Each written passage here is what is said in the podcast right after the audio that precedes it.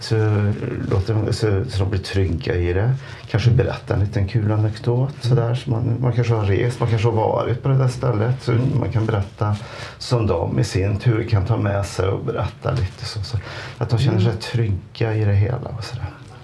och så att man bara berättar för dem så att det här kommer gå jättebra.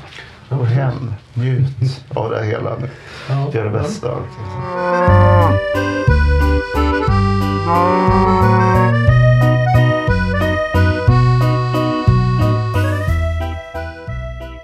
Det här är Ostpodden och jag är Johan.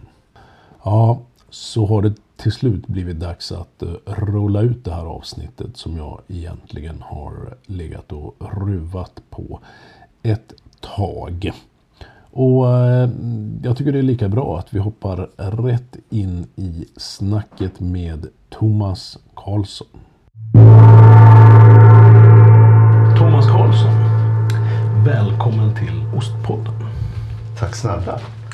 Eh, Och jag tänker att för ganska många som är lite ostinitierade så, så räcker det ganska långt med bara namnet. Så tror jag att det är en och annan som känner igen dig. Men om vi ändå ska, ska liksom ringa in lite grann. Vad sysslar du med? Vad sysslar jag med? Jag sysslar med ost, det bästa som finns. Eh, och har gjort nu i många år, alltså på heltid. Alltså. Eh, sen har jag ju alltid älskat ost sedan barnsben och det har jag hemifrån. Farsan var en stor ostälskare. Och jag är ju värmlänning. Ja. Så jag kan ju prata så här hela tiden. Men nu har jag gjort någon slags, eh, efter 25 år i Stockholm så jag har rundat av det där lite. Men eh, jag jobbar med ost och har gjort nu på heltid i 25 år kan man väl säga. Faktiskt. Mm. Sen jag flyttade till Stockholm 98. Ja. Och, eh, Och nu många säger så här till- Ost-Thomas. Liksom. Det liksom, ja, det är så. Ja, men då hade jag, Ja, lite hade jag lite rätt där, i alla fall. i I alla fall här i, i Stockholm skulle jag väl säga. Ja, kanske. ja. Ost-Thomas. Ja. Ja. Och men nu är du i Östermalmshallen. Jajamän. Nya Och- fina. Mm. Sen två och ett halvt år. Mm. Vi öppnade ju 5 mars 2020. Tyckte vi var bra. Ja. Med alla andra. Ja. Sen kom ju det här, ja, som ni vet, Ja. Ja. onämnbara, tråkiga. Ja. Men vi hade en vecka kul där. Tills Ja, det var- restriktionerna började.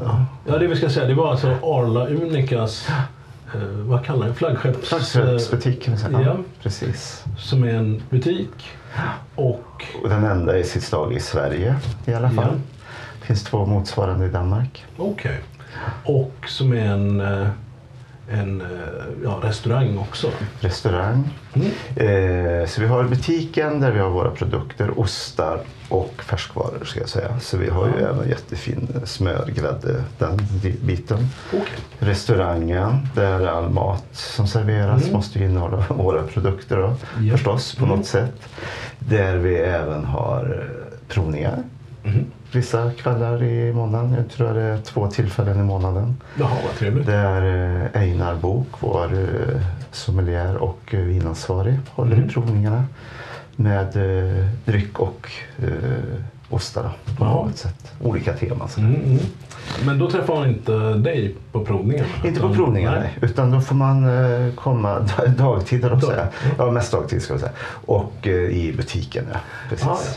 Jag har hoppat in vid tillfälle, vid behov sådär också. Men eh, nej, utan han är mer med Gustav och gänget i köket i restaurangen och jag är mer i butiksdelen. Okej. Så den uppdelningen har vi. Mm. Jag tänker vi ska återkomma till eh, Arla Unica och, och butiken. Där. Men eh, om vi backar tillbaka lite grann då. Du, du sa att du, det var pappa som var ostälskare Ja, i Värmland. just det, just det, just det. Så ja, men vad, jag gissar att han hade, hade med saken att göra, att du fastnade för ost. Men, På något sätt. Ja. Ja. Det här är en fas massa år sedan och Ja. det började i Säffle. Denna pärla vid Vänerns strand där. Och eh, mina föräldrar hade, ja, de höll på med allt möjligt, märkligt egentligen. Men det var mycket eh, service, alltså de hade ju butik och restaurangverksamhet, catering och så. Så där någonstans började ju redan för mig med smaker och sånt. okej, så det är och inkörs- servicegrejen. Ja, ja. Så, så mat, mat och smak i Ja. stort var, det började där redan som in. barn och så fick jag ju hjälpa till eh, i deras verksamheter med, ja det var ju allt, ja man fick göra allting. Men så där någonstans började det och eh, det här var i Säffle och fanns en massa år sedan. Sen gick vi föräldrarna bort och jag flyttade till Karlstad och jobbade i butik där då. Jag var där 18-20 år kanske. Och eh, eh, jobbade på olika butiker där. Var butikschef ibland och färskvaruansvarig emellanåt. Men det var alltså mm, dagligvaror, livsmedel, Ja, inte precis. delibutiker? Ica och Coop. Var, Precis. Och där fick jag jättefina utbildningar. Så jag gick så här styckmästarutbildningar, färskvaror överlag. Alltså jätte, jättefina utbildningar som jag har glädje av än idag skulle jag säga. Men sen flyttade man ju då till eh, eh, Stockholm då. Man hade, när man var klar med, först var man klar med Säffle, Ja. sen var man klar med Karlstad och sen så flyttade man till Stockholm. Då är det Stockholm. Ja. Och nu är det 25 år sedan. Ja. Men vad har du gjort i Stockholm då? För du har ju inte gått och dragit fram till för två och ett halvt år sedan. nej. Nej.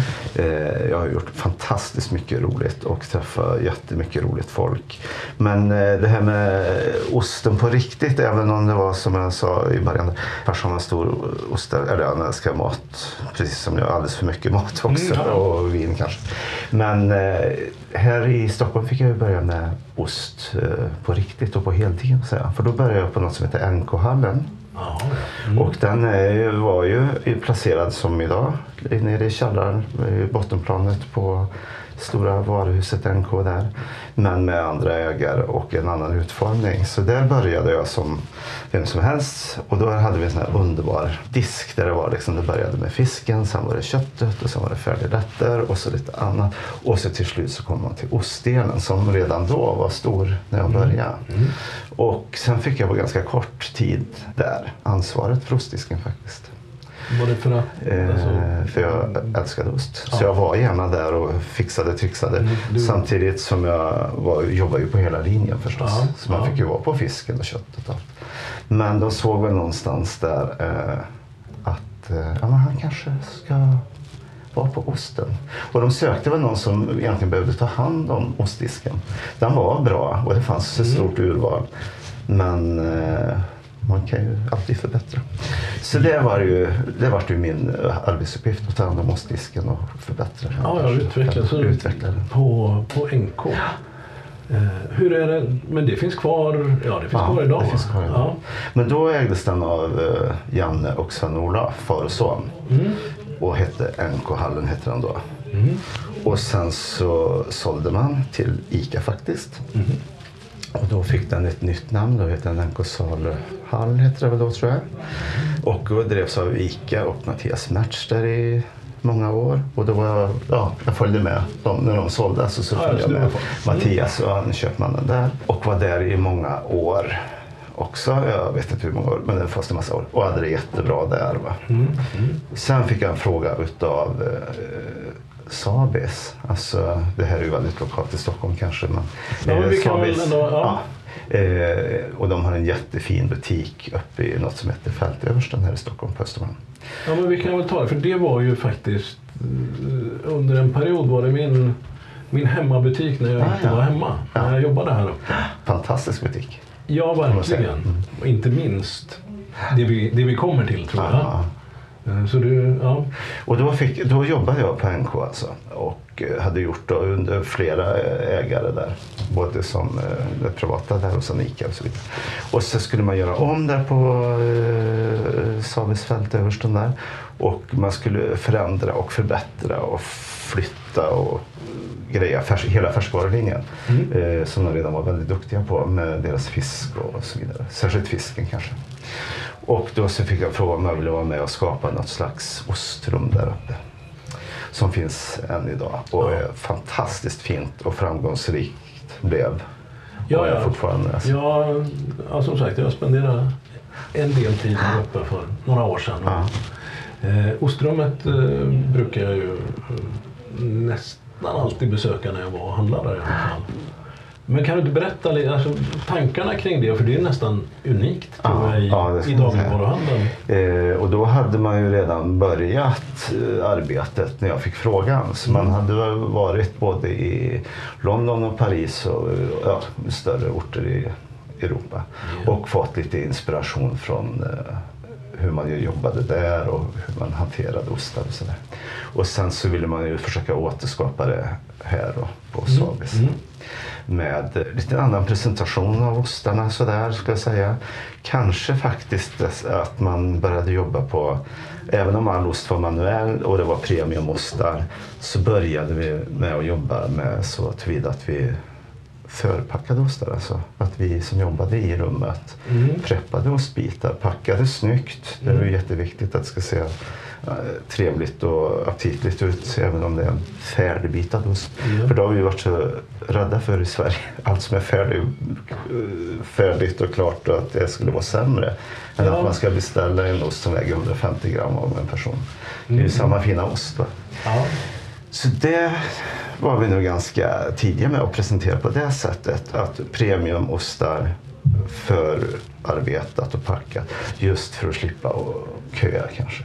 Om det kommer en fredag. Mm. Skulle stå och vänta i en kö en halvtimme för att få en bit ost. Liksom. Ja. När den finare ligger och väntar på dig där. Liksom.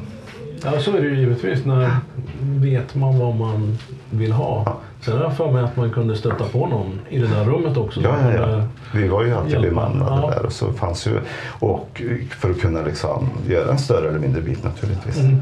Men just det här lättillgängliga, att man ska få den ost man vill ha ganska lättvindigt utan Mm. att behöva göra en uh, lång tidsinsats på det. Liksom, som att köa till exempel. För köa är ju aldrig roligt. Nej, nej, nej, det är ju... Uh, slipper man ju göra. Ja. Så det var väl grejen, att man skulle få premiumostar lättillgängligt. Eh, och sen att vi skulle lagra ostar också. Då. Så vi fick ju till ett litet ostmognadsskåp där också. Ja. Där vi kunde spara och lagra ostar till viss del. Ja, ja. Vi hade ju inte helt perfekt miljö för alla typer av ostar. Men Nej, nej. till viss del. Ja, det är ju svårt att kompromissa fram en bra miljö. Ja, Men det var roligt, det visste jag faktiskt inte. Vad lagrar ni framförallt? Då, Då var det ju hård, äh, hårdostar var det, ska jag säga. Avancerat. Och så var det ju snyggt alltså. Mm. Det var ju marmor och krona i taket. Och Jo, men känslan, Snyggt, alltså. känslan är ju definitivt butik. Alltså. Eh, Och kyla i de här, det var ju det, det var också, så utanför rummet så hade vi de här, eh, jag vet inte hur många meter marmor det var, men eh, som det var kyla i. Alltså man hade kylelement under marmorskivan. Jaha. Marmor i sig är ju alltid kall skulle jag säga. Mm, Men med hjälp av de här kylelementen så kunde man ju faktiskt exponera och eh, visa ostar på ett helt annat sätt utanför den bara. det tänkte jag inte på. Men, Bara det skapar ju liksom en köplust. Och, Ja, ja snyggt. så det var många fina år hos dem, verkligen. Ja, det- Okej. Men vad är det, vi har nog eh, eh, berört det redan, men jag tänker om man försöker ringa in det ändå. Vad är det som, som gör att det är så, så kul att jobba med ost? Svår fråga Ja, på något sätt. Men ändå enkel. ja, på något sätt, det Ja. känns ju å ena sidan uppenbar, men Det är väldigt tacksamt. Jag jobbar med alla varugrupper. Jag jobbar, nu har jag jobbat mest med ost faktiskt. I och med att det har varit så många heltidsår med ost. Så. Men eh, kött och fisk och så vidare. Så jag jobbar med de flesta varugrupper. Men ost är ju så otroligt tacksamt. För jag menar 99,9 älskar ju ost. Va? ja. ska jag säga. Ja, de flesta faktiskt. Så det är ju så tacksamt att ha detta och jobba med det och bjuda på och sälja in. Och eh, alla, eller många blir ju väldigt nöjda med det. Sen det som är så roligt att jobba med det, förutom att man har nöjda kunder, det är ju egentligen slut. Det är ju slutmålet att ha nöjd kund. Men det är just den här variationen på ostarna som finns. Det är ju otroligt. Alltså det är ju ganska få ingredienser i en ost och så blir det den här fantastiska variationen. Hårda, mjuka, mögliga. Ja, du Ja. vet. Det är ju helt fantastiskt alltså. ja, och det är väl där man har, alltså, kan man det så, alltså, kan man spektrat så kan man väl också hitta något som alla gillar, tänker jag. Och sen kanske hitta olika kombinationer. Alltså om man nu vill ha göra en ostspricka eller till matlagning. Alltså. För det är ju också en stor del. Liksom. Det är ju inte bara att äta osten som den är. Utan Nej. det är ju något som kommer mer och mer också i matlagning skulle jag säga. Ja, ja det, det vill jag gärna prata mer om. Men jag, jag tänkte någon gång här så var du faktiskt med och tävlade i någon sorts VM i, Ja. i, i ost... ostbutiksföreståndare? Eller vad? Ja, alltså det var ju... Ja, det är ju galet. Alltså, det var ju också en väldigt rolig tid när jag fick vara med och representera Sverige. Då, som man sa. För det var ju liksom typ ja, som ett VM kan man nästan säga. Och det var ju då i samband med, det är ju under en vecka när det är Bocuse d'Or. Det är ju kockarnas stora tävling där då. Men under en vecka där i Lyon i Frankrike, om det var vartannat år. Va? så kommer ju alla dit. Det är ju kockarna förstås, det är alla choklatiärer, eh, bagare, ja, alla möjliga. Så, så det är en matvecka? Det är en matvecka kan man säga. Men här i Sverige så är det väl kockarna vi följer i första hand. Då, så. Men då var det, alltså det här, jag tror det var 2005, så det var många år sedan. Då fick jag vara med och representera Sverige i det första Casius Award, kallar man den tävlingen. Och Casius är ju ost på latin. va. Och då var det ju så här, eh, det var ju fantastiskt. Vi, jag tror ingen av oss när vi åkte dit ner, vi var 12 länder ska jag säga Jaha. Ja. som var med. Och eh, det var nog ingen som hajade liksom, vad stort det var och sammanhanget och så liksom att alla var där under en vecka. Man hade liksom hört det och förstått det sen. Men när man såg lokalerna och det var ju fransk tv där och det var ett jäkla surr och hej och hå och logistik hit och dit. Och var fantastiskt att vara med om detta. Så det var alltså tv, I franska, tv-produktion? ja, ja. Men då var det i alla fall, var vi, jag och Micke var som var tävla och sen så var det Ia var ju med, Orre och Mm. Gunnar Forsell som var med där som var mentorer och ja, så vi var ju liksom som ett litet gäng där. Ja, kan man säga. Mm. Eh, och de hade ju hjälpt och stöttat innan och funderat på vad, vad som behövdes och inte behövdes och vad vi skulle göra och sådär. Men då kom vi dit ner och så jag tror det var, jag kommer inte ihåg nu, det är många, men det är alltså sju, åtta delmoment kanske som vi skulle göra där nere. Alltså blindprova ost, hantera ost. Jaha. Du hanterar som är dela, packa? Ja. Och, då, och det momentet vet jag, när jag var där, det har ju varit några efter mig. Mm. Men då var det att dela en comté-ost. Alltså, Ja. det, vet, det vet en ganska stor ost. Ja. Metern diameter. På tid, exakta bitar. Ja, det finns tråd. styck, typ Ja. styckningsschema för en sån också? Ja. Det finns ju mycket oskrivna regler om ostar Mm. som man liksom bara ska känna till hur man hanterar. Eh, så då skulle man göra, jag tror, eh, 47 bitar utav det där stora hjulet Ja. på tid och på, på ett specifikt sätt. Teoretiska prov och, så vidare och så vidare och så vidare. Så det är jättekul att få vara med i det. Och det gick ju ganska bra faktiskt. Ja. Ska du eller det- jag tala om det? Du kan säga. Eh, ja. Alltså det vart ju en bronspeng faktiskt. Och eh, var ju helt otroligt. Sen var det ju... spöade fransmännen, Ja. eller hur? Och de var ju, det här var ju första tillfället som Ecosius Award var. Och det var ju lite kul för då, den här killen som representerar Frankrike, han hade ju väl fått någon medalj precis utan någon president för något bla bla bla. Så han var väl liksom tippad att vinna och hej och. Men det roliga var väl att det var ganska små ostnationer. Om man nu tänker på att eh, Frankrike var med, Italien var med, Spanien var med. Så var det eh, Tyskland, kom, om jag minns rätt nu, jag hoppas det. Tyskland kom eh, etta där, jätteduktig tysk kvinna som var med där i laget. Och sen så kom Schweiz, de är ju i och för sig stora på ost, förvisso. Fast de är inte, inte sådär... de har några få. breda? Nej, Nej. de har tre ostar typ, Ja. som är väldigt stora. Ja, precis. Vad taskiga är de. Men eh, tre, tre Ja, men är ostar. stora i alla fall. De har säkert en massa annat också. Eh, och sen Sverige. då. Men det, det var det man tänkte på när vi kom dit ner också. Att de är så jäkla lokala. Alltså, Medan vi i Sverige, jag vet inte hur det är med Tyskland och Schweiz, men vi är ju ganska små egentligen. Så vi är ju väldigt nyfikna utåt. Det handlar inte bara om ost utan det handlar om allting. Ja, Vi är ju väldigt nyfikna. Vi är ju på nya saker och testar gärna, provar gärna.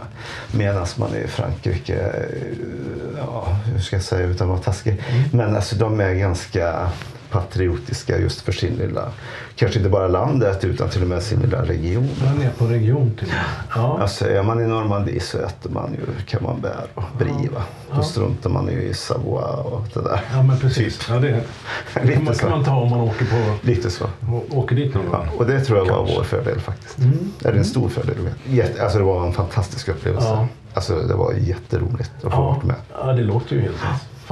Och, men, men då hade du egentligen, det här var kunskap som du eh, egentligen hade skaffat dig mycket på egen hand. Ja. Genom... Ja, mycket så. Eh, många roliga resor och träffar med producenter och leverantörer. Och jag har ingen liksom, skola utbildning och sådär utan bara väldigt nyfiken och eh, ja. Och det är helt otroligt egentligen att det gick så bra som det gick. Ja. Men eh, det var alltså, det var väldigt, väldigt rolig eh, grej att få vara med om. Det måste jag säga. Nu måste jag faktiskt fundera över hur jag har tänkt här. Jo, jag tänkte... Ja, men det handlar ju mycket att, att ta sig hela vägen i den här tävlingen. Då. Det handlar ju eh, väldigt mycket om kunskap och Mm. talang. Hur, hur, hur tänker du kring det här när du i ditt arbete nu? När du, Eh, vad som är väldigt viktigt för mig och som jag tror har varit, ja, att om man nu kallar mig hos Thomas kanske. ja, men det är jag. Eh, det är nog att, eh, ganska nyfiken av mig. Mm. Och så är jag alltså, lyhörd. Alltså. Alltså, om jag nu träffar många, jag ju- har ju så många stammisar så nu vet jag Mm. hur de funkar och tänker. Men om det kommer nu en ny eh, kund till mig eller någon ny bekant på något, ja, på något sätt. Att man är lyhörd. Va? Det tror jag har varit mycket min framgångssaga om man nu ska prata framgångssaga. Men att vara lyhörd och vad är det han, hon vill ha? Vad är det de säger? Vad, Ja. Verkligen lyssna. Vad är det han, hon vill ha? Eller efterlyser eller efterfrågar sig. Liksom. Så man börjar någonstans där. Så man liksom inte bara kör över. Utan, "Aha." och så börjar man lite smått att dra och man börjar prata lite. Och vad, är liksom, vad är före och efter? Och liksom, vad, vad, är, vad är syftet? Nästan, det låter så tråkigt. Men vad är syftet? Varför är du här ungefär? Lite Mm. så. Så Ja, man drar väl- lite trådar. Ja. Så här, verkligen lyssnar och tar reda på vad han hon vill ha. Och sen börjar man ju Sen börjar säljsnacket. Nej, Ja, men jag skojar lite. Ja. Och, men sen även kunna dra upp lite anekdoter. Liksom, för det viktigaste är att få dem känna sig trygga, tycker jag är Mm. jättebra. Vet, många kommer, de är ganska nervösa, de kanske inte vet. Och, och konstiga ostar och konstiga namn. Och, Åh gud, vad ska jag göra med det här? Liksom så, så, låt dem, så, så de blir trygga i det. Kanske berätta en liten kul anekdot. Sådär, så man, man kanske har rest, man kanske har varit på det där stället. Så man kan berätta som de i sin tur kan ta med sig och berätta lite. Så, så, att de känner sig trygga i det hela. Och, sådär. och så att man bara berättar för dem så att det här kommer gå jättebra. Gå hem, njut av det hela nu. Gör det bästa av allting. Så, ja. Mm. Så det är nog min tanke, liksom hela, hela den Ja, processen. ja, Lyssna och eh, få dem känna sig trygga. ja. Och det här händer ju just nu alltså i, inte just nu, men i vardags händer det i Östermalmshallen Precis. i Unica-butiken. Ja. Och ska vi, för den vill jag höra massor med mer om. Men ska vi först bara... Eh, Alex från Arla Unica var med precis innan ni öppnade faktiskt. Ja. Men jag tror att vi ska ta en liten, en liten sån här... Repris. Ja, en, en kort, kort version av vad Arla Unica är. Ja. Så om du vill uppdatera oss lite grann. Uppdateras. Eh, om själva konceptet? Eller? Ja, om vad- själva konceptet. Ja. För så här, eh, det har ju funnits i x antal år. Nu brukar jag säga 15 år, men det kanske faktiskt är mer nu. Men vi kör på 15 Vi säger år. 15. Ja, vi säger 15 år. Alltså det började då, liksom, man kan säga att det var som ett upprop. Det fanns eh, restaurangkök och kockar som eh, saknade produkter i Arla-sortimentet. Mm. Och då var det bra att Arla var lyhörda och lyssnade på det och sa jaha, vad vill ni ha då? Och så någonstans började så Då började man ju prata då med, man hade ju redan duktiga ost och ystmästare på sina mejerier. Man tog in de här eh, kockarna som fick liksom lägga in lite önskningar och så. Och sen lite annat duktigt folk som skulle försöka hjälpa till att få det här att funka och smörja hela systemet på något sätt. Så man har alltså befintliga mejerier men där man kan jobba mer småskaligt och hantera det på ett annat sätt än den här större driften som redan finns. Och då tillgodose kockarnas önskemål. Och det kan ju handla om texturer och den ska vara salt och inte salt och den ska vara hård och den ska smälta bra. Det kan ju vara tusen olika önskningar Ja, i det. ja. Så där någonstans började det. Så det börjar ju alltså till restaurangkök, Okej. hela det här konceptet. Mm. Och idag är det typ 35-40 artiklar. Och då är det mestadels ostar, Mm. men även färskvaror som grädde och smör och så vidare. Okej. Och detta har börjat i Danmark Mm. och har nu då kommit till Sverige sedan ett antal år tillbaka. Och butiken öppnade då, Ja, det just. är idag, mars 2020. Just ja, och, och innan dess hade det funnits något år eller så. Ja, till Ja. restaurangbitarna, precis. För det roliga är att vi har ju vårt sätt att få ut våra fina ostar. Det är ju alltså butiken då naturligtvis, eh, som vi har här nu sedan 2020. Men så har vi ju eh, två bilar som går. En på västkusten från Malmö till Göteborg där typ. Och så har vi en bil som kör här i Stockholm med omnejd som tillhandahåller ostar till restaurangerna. va. Och sen så har vi ja, butiken jag nämnt, och sen så har vi ju en viss näthandel också. Mm. Så det är väl på det sättet man liksom kan stöta på våra ostar idag. Ja, jag har ju varit faktiskt inne i en av de där bilarna. Ja, Ja, Kul. De, är- ja, de är ju... var det den som går på den västra sidan då? Ja, det var, gissar. var ut- utanför oss eh, faktiskt då. Och lämnade av lite ost Ah, eh, på väg. Som vi skulle ha till en provning. Då. Eh, fick vi faktiskt en Hallands himmel. Ja, se där, se där. hade blivit över någonstans. Underbart. Ja. Eh, nej, och jag uppfattar det lite grann som, alltså, mm, på, på ett positivt sätt så är, eh, kan Arla Unica kännas lite som, eh, som ostvilda västern. Om du förstår vad jag menar med att det är på ett bra sätt. För att eh, det händer grejer där som man inte har sett. Jag inte har sett någon annanstans i alla fall. Eh, med mer eller mindre innovativa.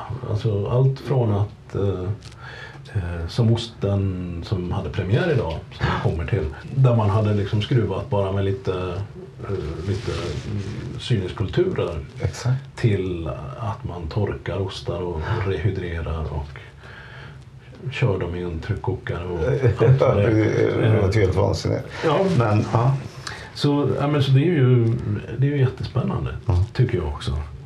Men ja, du sa det att ni, hade, ni öppnade och sen stängde ni i princip. Ja det där? eh, Även om vi, gick det vi inte, eh, Ja. Men det var ju ändå så. Det var ju eh, ett par år där som bara var helt knasiga. Så, så vår tanke när vi skulle öppna där och med restaurangen och det skulle vara full rulle hela tiden. Ja, det gick ju inte riktigt så då, naturligtvis. Nej. För det kom ju eh, begräns, restriktioner, heter det. Mm. Så eh, det ska jag väl ärligt erkänna att det blev lite långa dagar emellanåt. Absolut. Ja, ja. Men det var ju samma för oss alla i hela hallen där. Ja. Så var det. Men på något sätt så det fanns ju ändå... eh, Det var ju aldrig stängt som på andra i andra länder och sådär. Utan det var ju ändå öppet. Så vi hade nog en bra tillströmning ändå skulle jag vilja påstå. Många nyfikna förstås. Alltså, Ja, det är klart. Vadå? Arla och vadå? Jaha, men har ni inte Grevé? Nej, men vi har alltså. Ja, fick man ju förklara lite det här konceptet som jag drog nu lite Ja. tidigare. Eh, Så stor, stort intresse och nyfikenhet. Då. Och sen så hade man väl liksom stött på det då i och med att eh, flera restauranger faktiskt hade börjat med sortimentet tidigare. Så Mm. Ja, man hade, vi hade ju fått en liksom liten startsträcka där redan med hjälp av alla restauranger som hade Ja. använt våra produkter. Jag tror jag, jag stötte på det första gången i samband med ett annat poddavsnitt faktiskt. Ah. Med eh, Ulf Wagner på Sjömagasinet. Som eh, lastade fram lite unikostar. Ah, mig. härligt. Ja. Men du sa då att ni har ungefär 30-35-tal eh, produkter Ostar, ja. Ja, mm. Och, och sen den här restaurangen som, som bygger, bygger menyn lite på sortimentet också Ja. då såklart. Precis. Och som har en väldigt fin bemanning de också. Mycket. Vad jag förstår. Med Ja, ja, ja. Välmeriterade. Jätte, alla som jobbar där är Mm. fantastiskt kunniga och duktiga. Och Och är det något, när, när, om, jag, om jag kommer och hälsar på i butiken eller i, i Östermalmshallen hos er, vad är det något jag absolut inte ska missa då? Förutom att köpa med mig en massa ost. Massa ostar. Ja, Ja. sådär, men något, något särskilt som... Ja. För så här är det, vi har ju våra ostar som eh, finns i det fasta sortimentet och sådär. Men så gör ju vi lite kul grejer för att sätta lite personlig prägel. Lite Stockholmsprägel, lite Östermalmsprägel på den. Mm. För som jag nämnde lite, det finns ju en motsvarande butik i Köpenhamn och Ja. en i Århus. Men för att göra den här lite mer eh, våran butik, om man nu kan uttrycka sig så, så eh, gör ju killarna i köket en fantastisk ostkaka. Ja, det nämnde du Ja, alltså som är... Det har blivit en snackis, verkligen. Så det är jättekul och eh, folk ringer in och beställer den och eh, köper med sig och då får man med sig utav vår fantastiska grädde som är en 50-procentig grädde va? som vi kallar för mm double cream. Som Ja. ligger alltså 10% högre fetthalt än traditionellt. Och så vår eh, hemgjorda körsbärssylt. Och den gör ju killarna i köket, Ja. både sylten och ostkakan. Så det måste jag säga, det är ju en sån här grej. Och den serveras ju naturligtvis i restaurangen, självklart. Om man inte vill ta den med sig hem, utan då Ja. kan man ju ta den som en dessert i restaurangen. Det, kanske, det, det är ju lite oväntat för den, alltså den profilen där. Skulle man inte vänta sig att ostkakan är... Och den är helt galet bra. Mycket mandel i ska jag säga. Mm. Och sen så gör vi ju vår eh, lilla egna fondue-mix. Mm. Och den gör vi nu på det, det här höst och vinterhalvåret i Mm. första hand. Ja. Sen kan, om någon vill ha så kan vi hjälpa även resten. Men den kör vi nu på höst och vinterhalvåret. Och då blandar vi tre utav våra ostar. Ja. eh, river. Mm. Det kan ju alla göra naturligtvis. Ja, ja. Men eh, då vill vi hjälpa till och underlätta så då gör vi en sån mix och som ett recept hur man ska handha den hemma. då Och så. Ja, ja, så då köper man en, en färdig, en, Ja. en, Så bara- halvfabrikat. Ja, det kan man ju säga. Och så går man Lite bearbetat. Ja, lite bearbetat. Mm. Precis. Med tre utav våra ostrar naturligtvis. Okej. Och eh, så har vi ritat och berättat det på ett recept som man kan följa med vinet och vitlöken och så Ah, ja. vidare. Och lite tips på vad man kan använda till. Mm. Sådär. Ja, fondue är ju väldigt trevligt. Man älskar ju smältost. Alltså, Ja. finns det något bättre än Nej, smältost? nej, apropå Det ju- det här med att folk inte, eller att det är få som inte gillar ost. Ja, ja. Fantastiskt. Ännu färre som inte gillar smältost tror jag. Så det har vi ju sådana kvällar. Så det har vi ju, då har vi sett, I och med att det är lite pyssel med sån här fondue. Mm. Och att, man, att det ska funka och vi har ju inte hur många fondue-grytor som helst. Eller så, så har vi valt att ha vissa kvällar. Men eh, där vi har alltså fondue-kvällarna. Och, och sen så har vi de här provningskvällarna som jag berättade förut. Mm. Det. Med vi, ost och vin i Mm. kombination. Ja. Mm. Och i butiken, vad har du för, alltså om man säger storsäljarna i butiken. Mm. Om, vad är populärast? Topp tre eller? vad- vad- Topp tre? Ja, men jag, ja, jag, ja, ja, det kan jag nog faktiskt säga topp tre. Alltså då har vi en, en hårdost, fantastisk. Nu kommer det lite nya ostar här nu, som idag senast Ja. Men utav dem, de har ju inte hunnit att hamna på någon eh, topp fem-lista. Men som det är idag så skulle jag nog ändå säga en av våra hårdostar som heter Gammelknäs. Ja, Eh, fast vi säger gammelknas här. men, liksom. ja, ja, jag är sådär, jag ger mig inte gärna på danska. Nej, Det- jag, jag, är rätt kass på danska faktiskt. Men eh, det är vad den heter och det är alltså en grynpipig ost, alltså som våra prästostar, Mm, så man förstår det. Eh, och den har man lagrat i två år, den är fantastisk. Så även om den är två år så är den fortfarande väldigt krämig och hanterbar. Ja, den är ju det. Ja, jag håller med. Den Ja. är, Så det är nog topp ett. Mm. Eh, sen har vi en eh, annan hårdost som heter Helljus. mm. Och den har vi i olika åldrar faktiskt. Just nu och idag så har vi en som är ända upp till tre år. Oj. Ja. Men det är speciellt nu ska jag säga, så den finns inte till vardags sådär. Väldigt knäckig, kolatoner, sådana fantastiskt bra. Och det är en. En tät ost va? Det är tät- Som den är helt tät, ja. Ja. I, I texturen som en gruyère eller något sånt där. Exakt, precis Men- så. Och där har man jobbat då, med att vi jobbar med mycket olika syrakulturer och temperaturer och så, Mm. så fått till den här äh, söta, knäckiga, mörkgula Ja. eh, osten. Ja, ja, det där är ju också det är ju väldigt, väldigt inställsamt Ja. i, i ost som Ja. har det där. Mm, tycker jag. Och en eh, tredje då får vi nästan eh, ta en lite mjukare ost och då har vi något, eh, en, våran brie-variant kan man säga. Mhm. Och den ligger ganska högt i fettinnehåll. Alltså. Så Den, den vita damen, alltså den vita Ja. damen. Okej. Mm. Eh, härlig, alltså krämig, syrlig, fin sälta. Ganska högt fett. Men det vägs upp av den här syrligheten i osten. Ja, okej. Så det inte bara blir eh, Nej. mäktigt sådär. Nej, men precis. Och sen väldigt, eh, så är det en annan specifik vitmögel som heter Geutricum. Ja, ja. Som är i ett väldigt tunt, fint vitmögelskal. Och inte så... Om man jämför med andra vitmögelskal Mm. kan bli väldigt svampiga, blomkåliga och sådär. ja, Så är den ganska snäll på det sättet. Ja. Är, det, är det så också? För vissa vitmögelostar kan ju verkligen få ett som ett skal. Eh, Den, det, det den, här har, upp det ja, den här har ett skal, om än väldigt mycket tunnare. Mm. Och inte så uttalat eh, vitmöglig, eh, ja vad säger man, som vanlig människa. Ja. Mm, Inte ja, sådär, men, eh, den finns den här champignonigheten som är Ja. så tydligt Mm. för brie och camembert. Ja. Men den slår nästan aldrig över de här ammoniaktonerna. Utan, Nej, nej.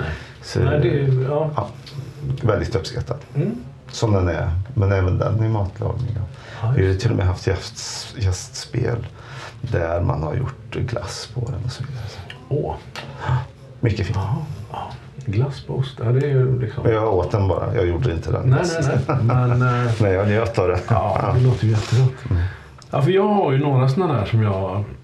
Alltså, om vi börjar med det som jag kanske tycker är den mest udda i Udda fågeln. Så är det ju karamellsten. Ja. Som, som ju är en vitmögelost från början. Va? Snacka om innovativt och Ja. alltså verkligen. Jag har aldrig stött på något liknande tidigare Nej. än den. För det är den som man har... Den har gått i någon sorts... Autoklav. Autoklav, ja. Eh, Ett misstag som mycket annat från början. Mm. Så man råkade värmebehandla en, en enklare brie camembert för ett gäng år sedan tillbaka. Mm. Och sen så tänkte man, gud, det var ju helt galet. Men så var det ändå lite kul så att man ändå smakar och testar. Men, Mm. ja, men det fanns något kul i det hela. Så man kände ju den här karamelliga tonen och det här eh, brynta smöret. Kan man göra en vidareutveckling på detta? Mm. Och det är ju det som är hela grejen med det här Arla det här experimenterandet och man testar sig fram och så. Så nu har man alltså ja, karamellsten. Mm. Som nästan inte är en ost, höll på att säga. För du kan liksom inte ha den på en ostbricka och ta med kniv. Utan du måste riva den. Den Ja, är den är verkligen sten- stenhård. Precis. Verkligen en udda fågel och konstig på alla sätt Mm. och vis. Och den kör man alltså medvetet nu i en sån här autoklav heter det väl? Va? Mm. När man alltså typ tryckkokar, alltså värme, eh, fukt och eh, tryck. Ja. Så får man de här märkliga bruna lilla, en sån här bärnsten. Ja men typ, exakt, alltså. den är så och, och nästan lite så i, i texturen. Ah. Så är det så här lite blank. Och, men, men hur... Hur använder man den? Ja, ja, jag har ju haft en sån och testat. Ja. Ja, lite för lite men vi har kvar dem. Ja, Så, ja. Men jag tänker man kan använda på desserter. Alltså Ja. söta desserter. Det skulle kunna vara Eh, och gärna då med ett zestjärn nästan. Va? Så det blir så här Ja, fnösigt. just det. Så man inte tar den grova sidan på rivjärnet va? utan man verkligen får det så här fnösigt, så. spånigt. Ja. Lite så. Eh, absolut på eh, det säger som vaniljglass och så Mm. på den sättet. Jag har hört de som har haft och toppat en råbiff. Mm. Eh, och på det sättet. Sen kan man ju ha den om man liksom vill förstärka någonting. Alltså, jag personligen föredrar den i varm matlagning på något sätt när den försvinner. Mm. Ja, ja. Mm. Och bara den- sätter smak. Mm. Nästan som, jag säga, jag har den nästan som en buljongtärning själv. Mm. Liksom. För att få fram umamin och det här brynta smöret och på det sättet. Så. så så använder jag nog mer själv Mm. faktiskt i varm matlagning. Där den då får liksom boosta så det blir ännu mer så här brynt smör eh, Ja. känsla. Liksom, skulle jag säga. Ja, okej. Ja, vi får testa det också. Sen har jag provat på eh, rostad toast också sådär, absolut. Mm. Så jag har experimenterat lite sådär. Eh, men jag skulle nog ändå föredra den eh, i matlagningen på något sätt. Mm. Där den liksom ger smak mer än textur kanske. Mm. Ja, då har jag det kvar att, Ja, ja, ja. att testa då. Så. Och, och jag tror ingen av oss som jobbar med den egentligen är väl liksom helt klara på vad som är egentligen det bästa också. Utan det är fortfarande att man testar. Verkligen. Ja, men det är så. Det finns en galen grej så det gäller att Ja, placera eh, också. jättekul. Och det är väl den mest knasiga osten Ja. jag har skulle jag väl ändå säga. Vi har ju andra experimentella saker också. Ja, ja, för en annan sån som den jag tyckte- roligt. Ja, det var, nu ska jag försöka mig på danskan kanske, och det är ju Morgenstjerne. Just det. Som, är det något som fortfarande, eller var det en tillfällig? Nej, nej, den finns fortfarande. Alltså. Ja, okej. Eh, och den är, också, den är väl, eh, ska vi se så jag inte säger fel här nu. Nej just det, det har nog blivit en unika ost ja. För när man experimenterar med ostar så här idag så är det så att, och sen så kanske man gör och så blir man typ nöjd och sen vill man liksom eh, börja sälja den här då kanske till restaurang och till våran fina butiker på Östermalm. kanske. Och då kan det vara så att osten fortfarande har liksom som en X-markering, alltså det kallas för experimentost fortfarande. Så, eh, men jag tror faktiskt att den här morgonstjärnan som är också en väldigt annorlunda ost, det måste man ändå säga.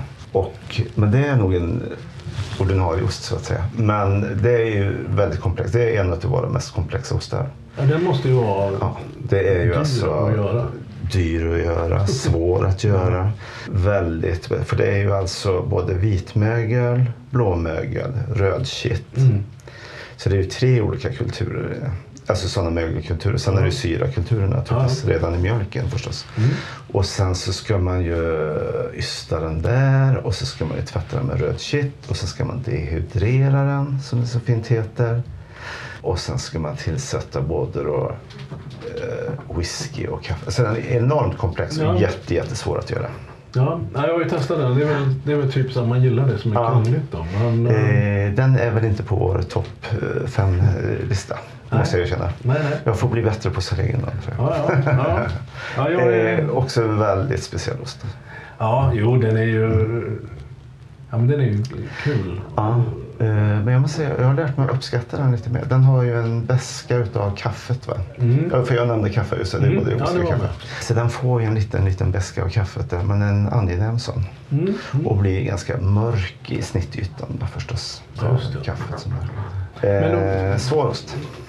Ja, men sen så finns det ju alltså, den andra blåmögel, om man ändå säger för karaktären på morgonstjärna, mo, mo, ja, morgonstjärna. Aha, vi säger morgonstjärna. Alltså det, det, man, man skulle ju uppfatta den som en blåmögelost om man inte vet. Det är ju det som Visst det syns. Mm. Men då tänker jag en annan blåmögel som ju är fantastisk och dessutom svensktillverkad. Det är ju Hallands himmel också. Som är nerifrån Kvibille va? Aha. Fantastisk blåmögelost. Ja. Riktigt, riktigt god. Och jag menar Kvibille har ju, de är ju kända för sina fina blåmögelostar. Och Ja. Cheddar naturligtvis också. Eh, och så brukar jag skoja lite med det. Det är ju så kul att de har gett oss den bästa blåmögelosten de gör. Just Hallands himmel. Den är jättefin verkligen. Och där jobbar man ju också kanske lite annorlunda än deras övriga blåmögelostar. Nu ska jag inte säga att jag vet allt vad de gör, verkligen Nej. inte. Men eh, vad man gör och vad som gör Hallands himmel så specifik och speciell och god. Det är just att man jobbar med det här med dehydrering. Va? Att han får liksom stå på hyllan och oskyddad och där möglet får liksom jobba och bilda vild umami brukar vi säga. Så Okej. det här eh, möglet och umami verkligen får utveckla sig. Under eh, fem månader, 20 veckor någonting. Ja. Ja, och det är klart. Det är ju också en, eh, alltså, det är en, en tidskrävande process då på ett annat sätt än ja, blåmögelostar tar ju lite längre tid men inte så. Jag gissar att deras vanliga kvibille eh, blåmögelostarna är nog inte Betydligt alls- yngre. Ja, precis. Ja, ja, Vi har ju faktiskt en annan blåmögel, som bara flika in Mm. nu, som har eh, legat i ett år faktiskt. Mm. Och det är väldigt mycket en Ja, ja. Mm. Men är det, finns den eller är det något? Den en finns... Nej, den är liksom klar och färdig och Mm. som... Eh, och den finns yngre också ska jag säga. Ja. Men det är fantastiskt att man kan ha en blå mögelost som har legat i 12 månader och som ändå... Man skulle ju tro att den liksom var så enormt stark. Och, Ja. Nej, inte alls. Men har den lite, eller har den blivit hård? Eller hur? Men den är fortfarande krävd, för den slår man in i ett slags folie så Mm. den behåller ju fukten. Den kan nästan, man kan nästan få en viss sötma i den där. Alltså, den är fantastiskt fin blå mögelost. Men Hallands himmel, den vi pratade om, den Ja, är ja. bara Mm. topp. Ja, vann, vi pratade om det tidigare, vann publikens pris på Ostfestivalen 2020, Ja, ja, det var då, eller vad ja. kom vi fram till? 2020. Ja, ja just det. Ja. Publikens pris och det är ju Ja. ett jättefint pris. ja, det är ju väldigt uh, När kul. alla liksom bara är där och Ja. besöker och tycker och tänker och Ja, känner. men de tycker så. spontant.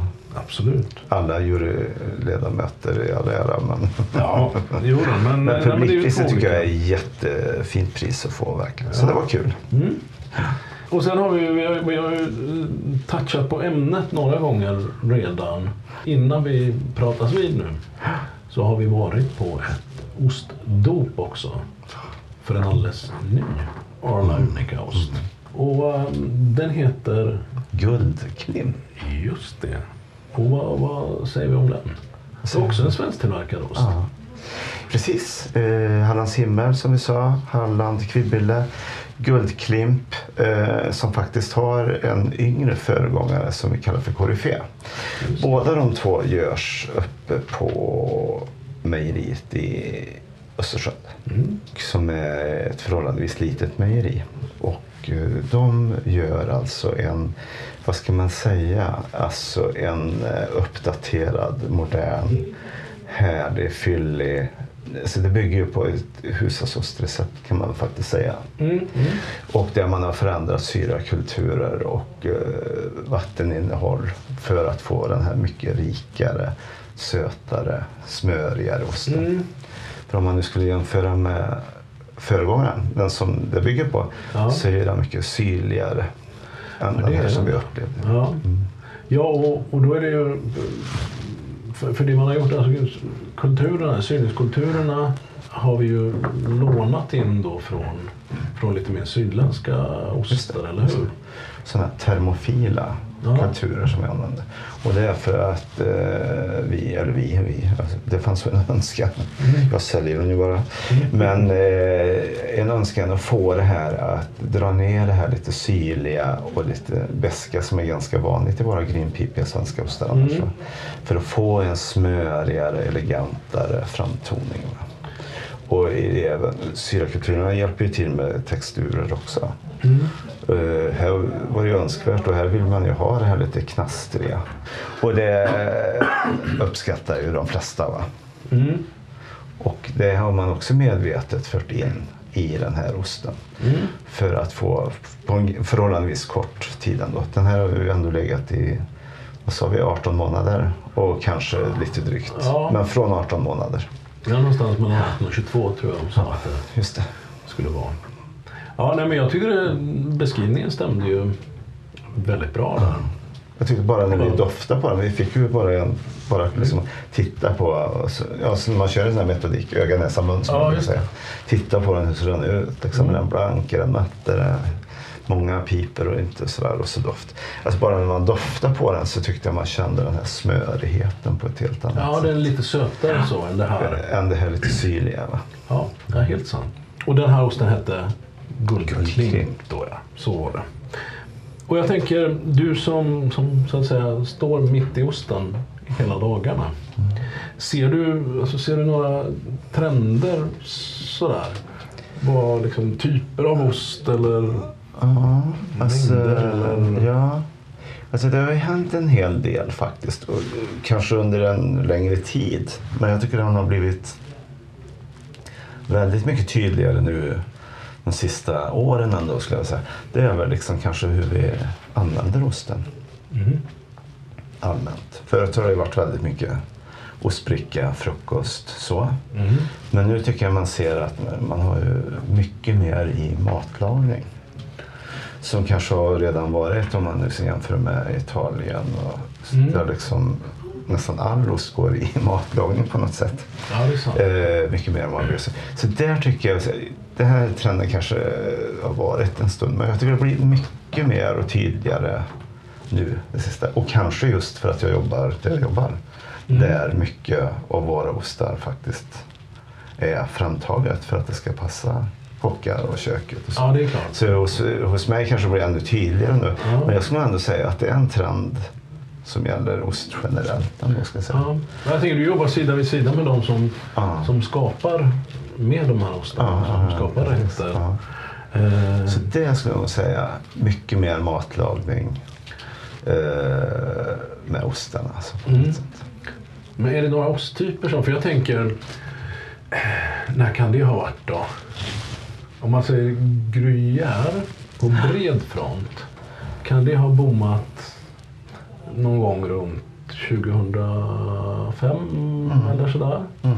När det blev liksom en, en väldigt eh, allmän... Finns några, ser man några andra sådana? Jag tänker Savarin har ju också, var ju också. för ett tag sedan som Ja. det... Alltså, om man, om man Är det några typer snarare än kanske märk, just... Ja, alltså gruyère förstås som eh, hårdost. Men sen även de här eh, pecorino-varianterna skulle jag säga också. Eh, som har blivit stora. Ja, men liksom, man, pratar om carbonara och cacio de Ja, jag tänkte pepe och det. så. Hänger det ihop med matlagning? Eh, absolut. Ja. Och, eh, och nu kanske man är mer, alltså, hur ska jag säga? Eh, man har ju varit med ett tag faktiskt. Tidigare så kanske man köpte så här eh, rivost. Då. Det fanns Mm. faktiskt något som hette Jag rivost. tänkte på det. Eh, och och sådana saker. Va? Eh, och det är klart, som, jag vet, jag har inte ens letat efter det. kanske finns kvar, jag har ingen aning. Nej. Men eh, jag tror att man idag är mer medveten om och man har rest mycket, man har varit på fina krogar, eller man har varit på krogen ska jag säga. De behöver inte vara fina. Men man har varit mycket på krogen och där smakat och ätit och druckit gott. Och vill naturligtvis uppleva detta hemma också. Och då kanske man är faktiskt lite mer angelägen. Och, om det nu är en rätt med eh, pecorino Mm. då kanske man vill ha det. Och så vidare. Och så, alltså att man verkligen köper bra grejer. Även om man kan tycka att man skulle bara riva och smälta kan man ju tycka. Men alltså det är ju en stor del i vissa rätter sådär va. Så eh, nu tappar jag tråden lite kände jag. Men eh, ja, vad Nej, nej, jag? vi pratade om, om osttyper som Osttyper, har ja, blivit det. populära. Så, Och Gruyère blev ju väldigt stor där, Mm. lite som du nämnde där i 2005 och framåt. ja, var ju som vi Och lanserades väldigt hårt. Alltså Ja, varenda jag de- skidtävling. Ja, Ja, de är var på- tittar på sju mil och fem mil, jag vet inte vad det Ja, heter, så står ja, det Gruyère jag överallt. är, Hockey. ja. Så.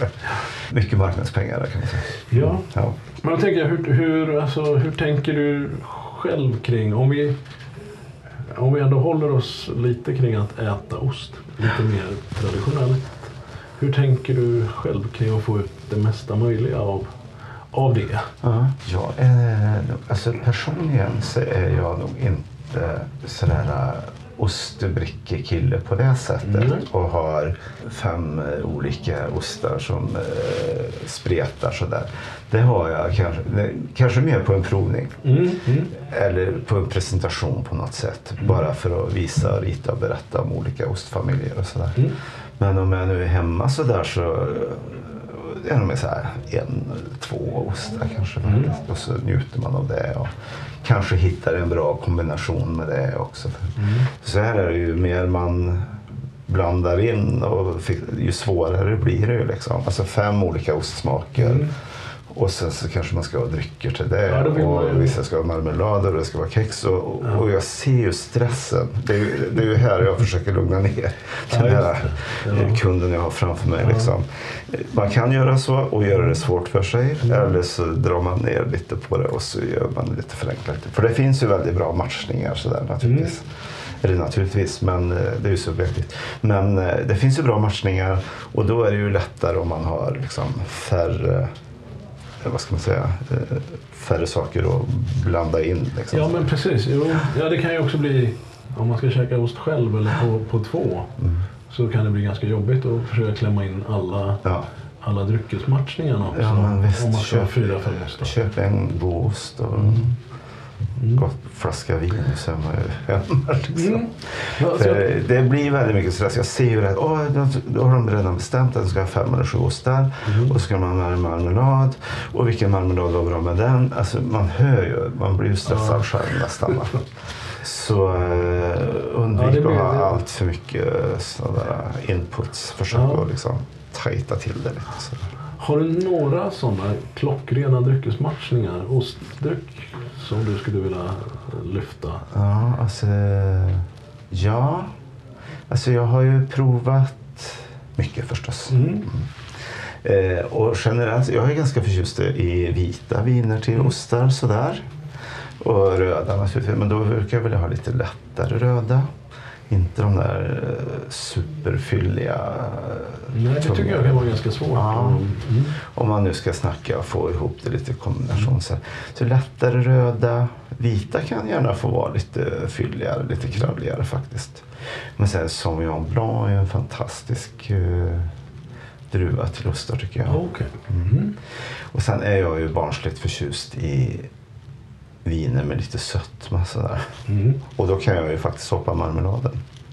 Ja, får, det- jag, får jag lite, lite, lite sötma i vinet där va. Då, då har du ju det liksom per automatik där liksom. Ja, vi testade ju ett här som var ett svenskt vin. Ja, Som det var var fantastiskt. Ja. Från Blackstad. Ja. Gärna strax utanför Stockholm. Det är ju fantastiskt. Mm.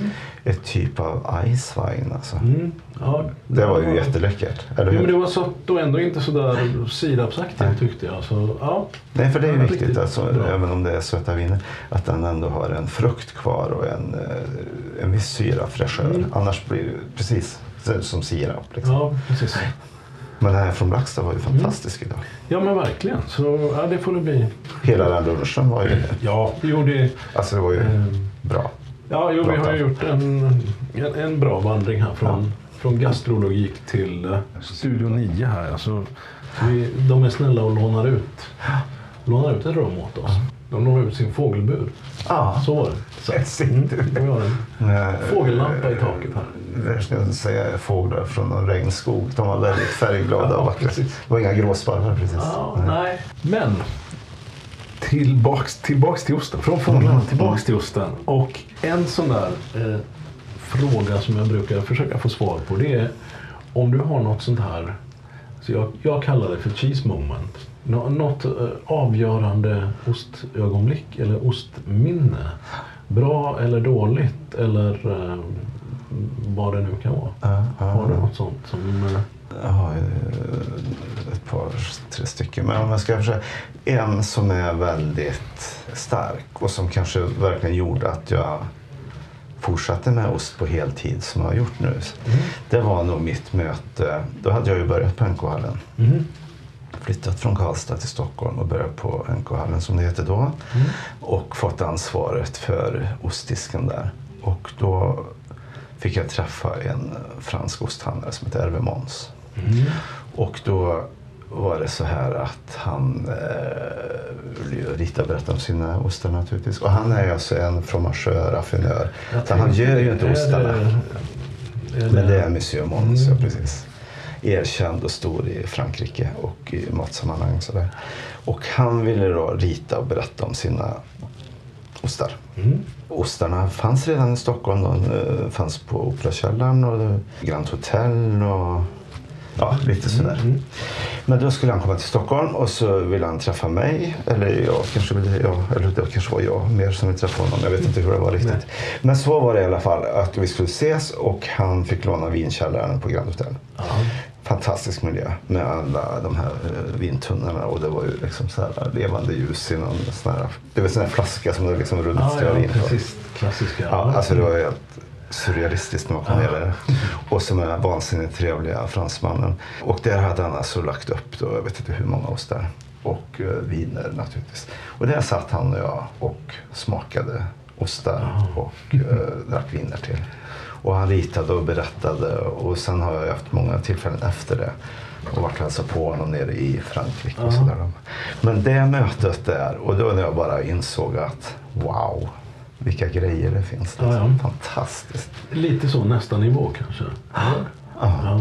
Det var liksom helt fantastiskt.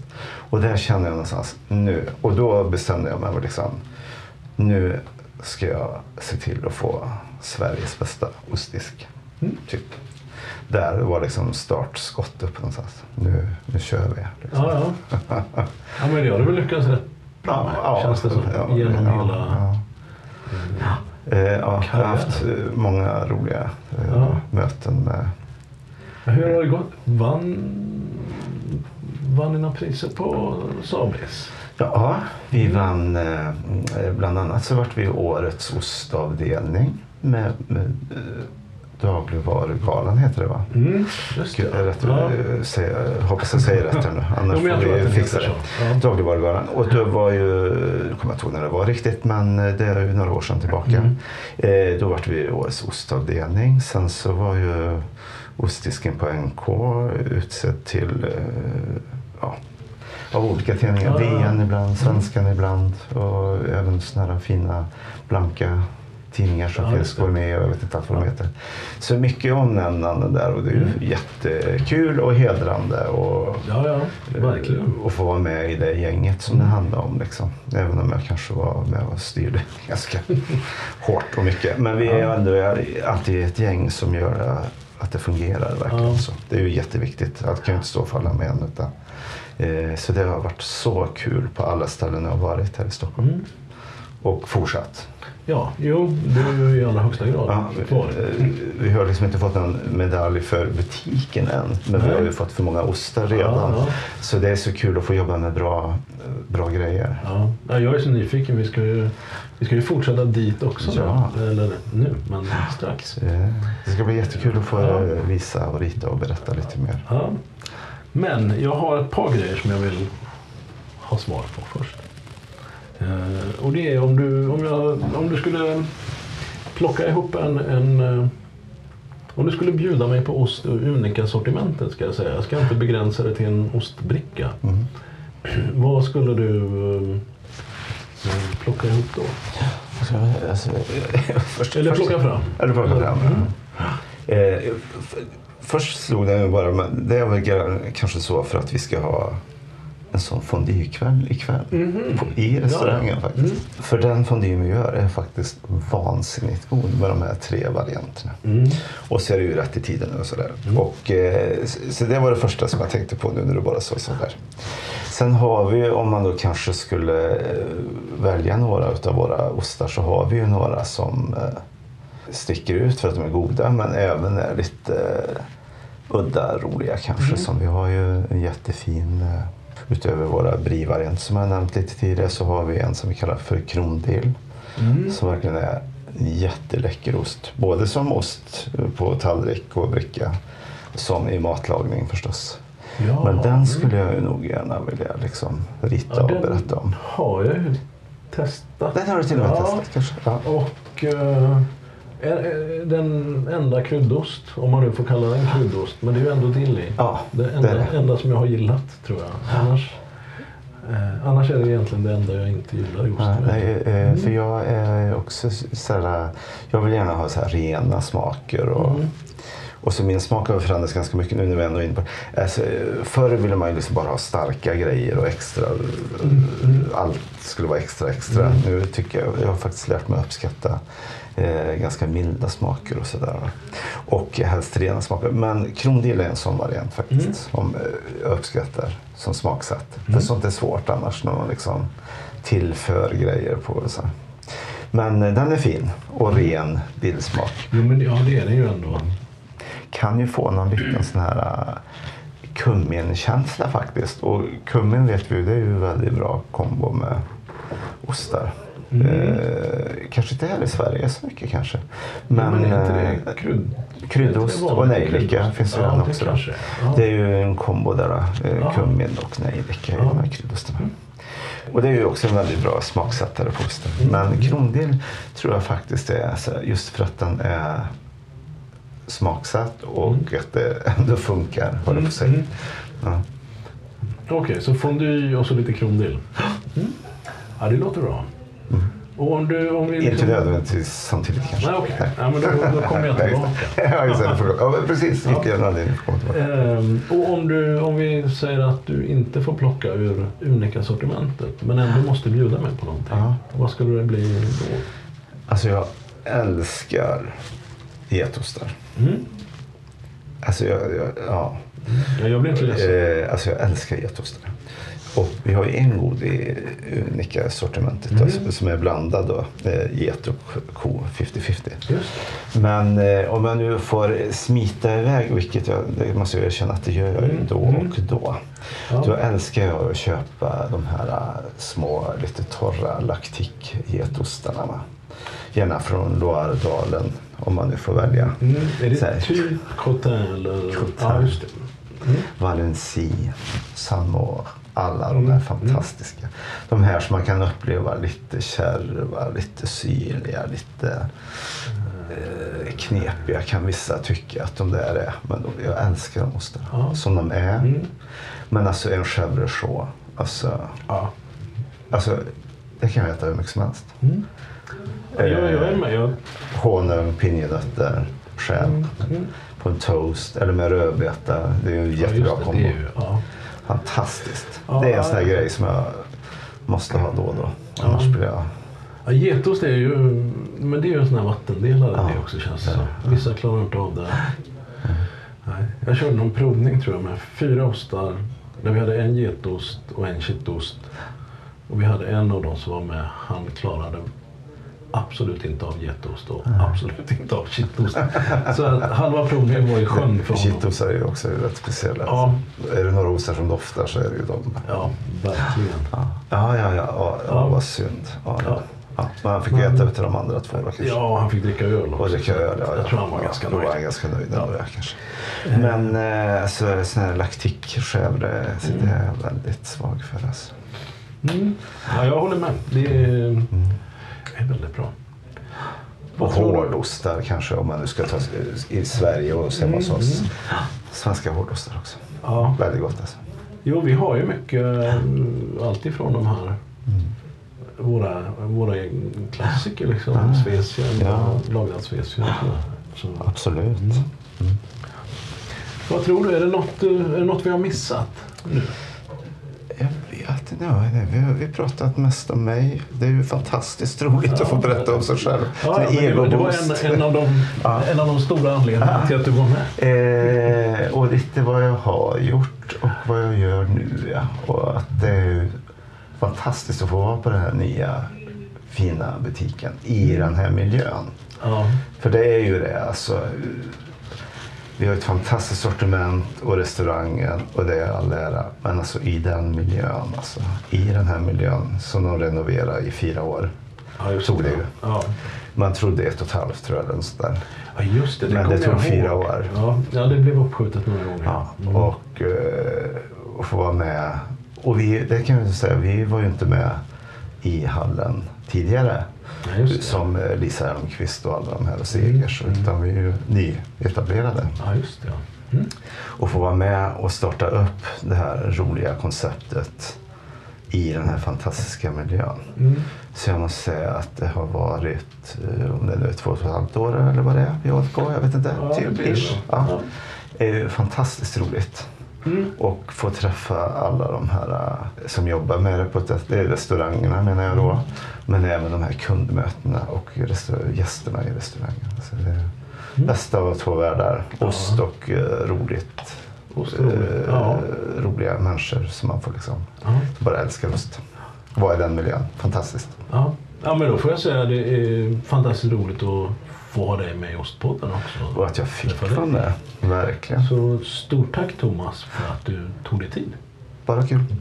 Ja, det vart eh, mycket om mycket tillsammans med Thomas Karlsson där och eh, jag kan avslöja att eh, dagen fortsatte sen med mycket av diverse ost också innan jag satte mig på tåget hem med en fulladdad kylväska. Som vanligt tycker jag såklart att du ska följa oss på Instagram. Och eh, passa gärna på att följa min parallella eh, ysterikarriär också då som finns på Cityysteriet Gbg. Och givetvis får du jättegärna tipsa någon annan som du tycker behöver lite mera ost i eh, öronen i form av en podd då, om att att eh, lyssna på oss. Men eh, för nu var det allt. Så det återstår bara att säga det här har varit Ostpodden. Du har varit tapper.